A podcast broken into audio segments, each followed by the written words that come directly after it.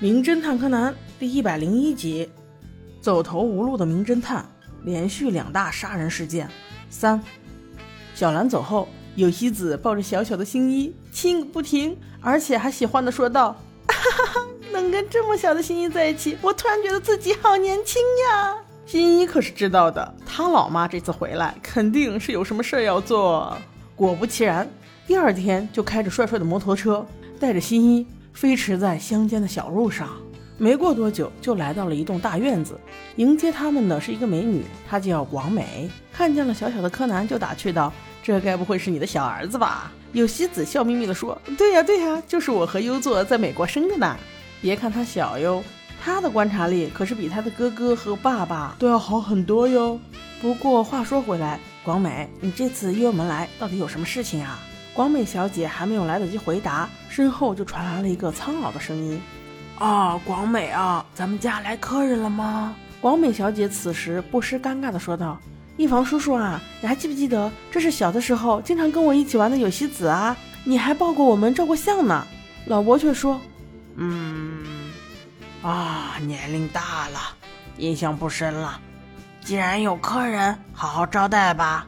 我先回去休息了。”边说着，他边转身离去，后面还跟着一个高大的男子，被他称为卡什么斯的，我们就叫他卡尔吧，看起来就像个保镖。等一房叔叔走了之后，广美小姐悄悄对有希子说道：“对了，这次让你过来就是为了这个一房叔叔，他前些日子才从巴西回来，时间太久了，能认识他的也就咱们两个人了。我就想请你过来帮我看看，他到底是不是一房叔叔呀？还是说……”有人已经知道爸爸去世的消息，专门回来骗遗产的。听到这话的有希子瞬间一个惊讶，问题还没问出来，广美的老公秀和先生直接走了过来，回答有希子还没有来得及问出的问题。我的岳父可是在这边数一数二的大地主，那遗产可是丰厚的很呢。而且岳父曾经留下遗嘱说，在他的葬礼上没有出现的人一分钱也得不到。有希子换了个问题问道。那你们准备什么时候揭示遗嘱呢？此时，广美的弟弟和他的弟媳妇儿不知道从哪儿冒出来，接着话说道：“葬礼就在明天晚上的十点左右。如果那个什么一房叔叔在，我们能分到的遗产那可就少多了。”此时，突然又冒出来一个人，年龄看着倒是不小了，应该是广美的后妈。她开口说道：“其实不是分多分少的问题，恐怕有些人连钱都分不到呢。”这话一出，大家纷纷侧目。都不明白他到底是什么意思啊！好不容易有希子和柯南安顿好了住处，清静了一会儿，和广美聊天，说道：“小的时候记得一房叔叔在有一次的比赛中摔伤了腿，还缝了好几针。”柯南立马反应道：“那找个借口去看一下，不就知道他是不是真的了？”于是广美就端了一杯茶，直接去敲了一房叔叔的门。但是他的表演极其拙劣，让人一看就知道他是故意的，不小心把茶水洒到了一房叔叔的裤子上。结果当他扒开左腿的裤管时，发现没有那个伤口，瞬间就想发作：“你肯定不是一房叔叔！”没想到一房叔叔却先发制人：“广美，我知道你们大家的心思，那个伤口在我的右腿上。”边说着边轻轻地把右腿的裤管拉起来，果然有一个像小蜈蚣一样的陈年老伤。他紧接着又说：“你们果然在怀疑我，我大哥真的说的没错，你们一个个都不是什么好东西。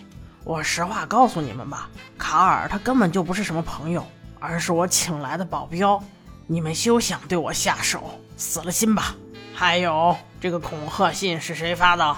还说只要我回来就要了我的命，你来试试。”听到这里的众人纷纷都张大了眼睛。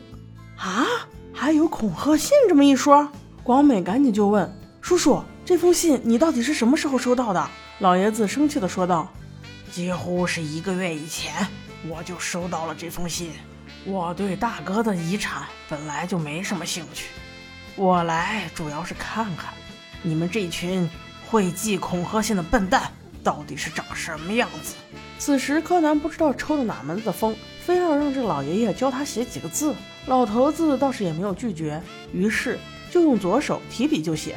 大家这才发现，原来一房叔叔是左撇子啊！但是也没有人知道他年轻的时候到底是不是左撇子。众人只能灰头土脸的离开了。在路上边走路边讨论。柯南说道：“一房爷爷应该是真的，因为我从老照片看出他比赛的时候就是用左手，所以他应该就是左撇子的。”听到这话，显然他们一家人都很不爽，悻悻的离开了。只有广美和有希子在一口古井旁边回忆往昔。广美说道：“十五年前，我的妈妈就是在这里死去的。可是我妈妈的哥哥，也就是我的舅舅，非要在家里大闹一场。他非说我的妈妈就是被人推下去的，起因就是旁边种的那株山茶花树，妈妈就是为了采那个上面的花，所以才跌到井里去的。而那棵树……”就是一房叔叔执意要种的。正说到这里，刚才散的那伙人又回来了。广美他弟一行就说：“如果妈妈的哥哥这次也回来了，难道遗产还要分给他？”广美老公说道：“哎呀，这种人不会得到遗产的。”但是此时后妈的话让大家很受打击。如果你们老爸在遗书里注明要给他，那我也没有办法。此时后妈的话还没有说完，柯南却大吼了一句。哎，你是谁？只见不远处墙上的一个木门忽闪了一下，人影就没有了。很明显，有人暗暗的在监视他们。但是当众人追去的时候，什么也没发现。即使是这样，也不能耽误吃饭呐。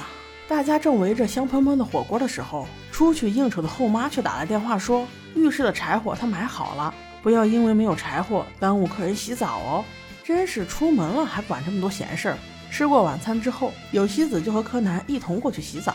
柯南显然没有和小兰一起洗澡的兴奋劲儿，他内心是拒绝的。他们洗完就该一房叔叔去洗，卡尔很显然不会跟他一起进去。他的任务是在外面监视着其他所有人，而一房叔叔则一个人去洗澡。这样的操作听起来怪怪的，难道不会有神秘人出现？更奇怪的是，在一房叔叔洗澡的同时，后妈又打电话过来，还是在问。你们找没找到烧洗澡水的柴火？真是，我就觉得后妈你是过不去这个坎儿了吗？而且在临挂电话之前还说道：“我今儿回去的晚，帮我把洗澡水也烧一下子，记得保温哦。”这个后妈，我都不禁怀疑，到现在还没有一个人死，但是你应该就是凶手吧？莫名其妙。就在广美又一次去添柴的时候，突然听见啊的一声，众人赶过去，倒是没有人死。而是广美和柯南一样，发现了那个戴着墨镜、悄悄在观察众人的男人。但是此刻他又逃跑了。那他到底是谁？后面到底谁会死？我们一起期待下一集吧。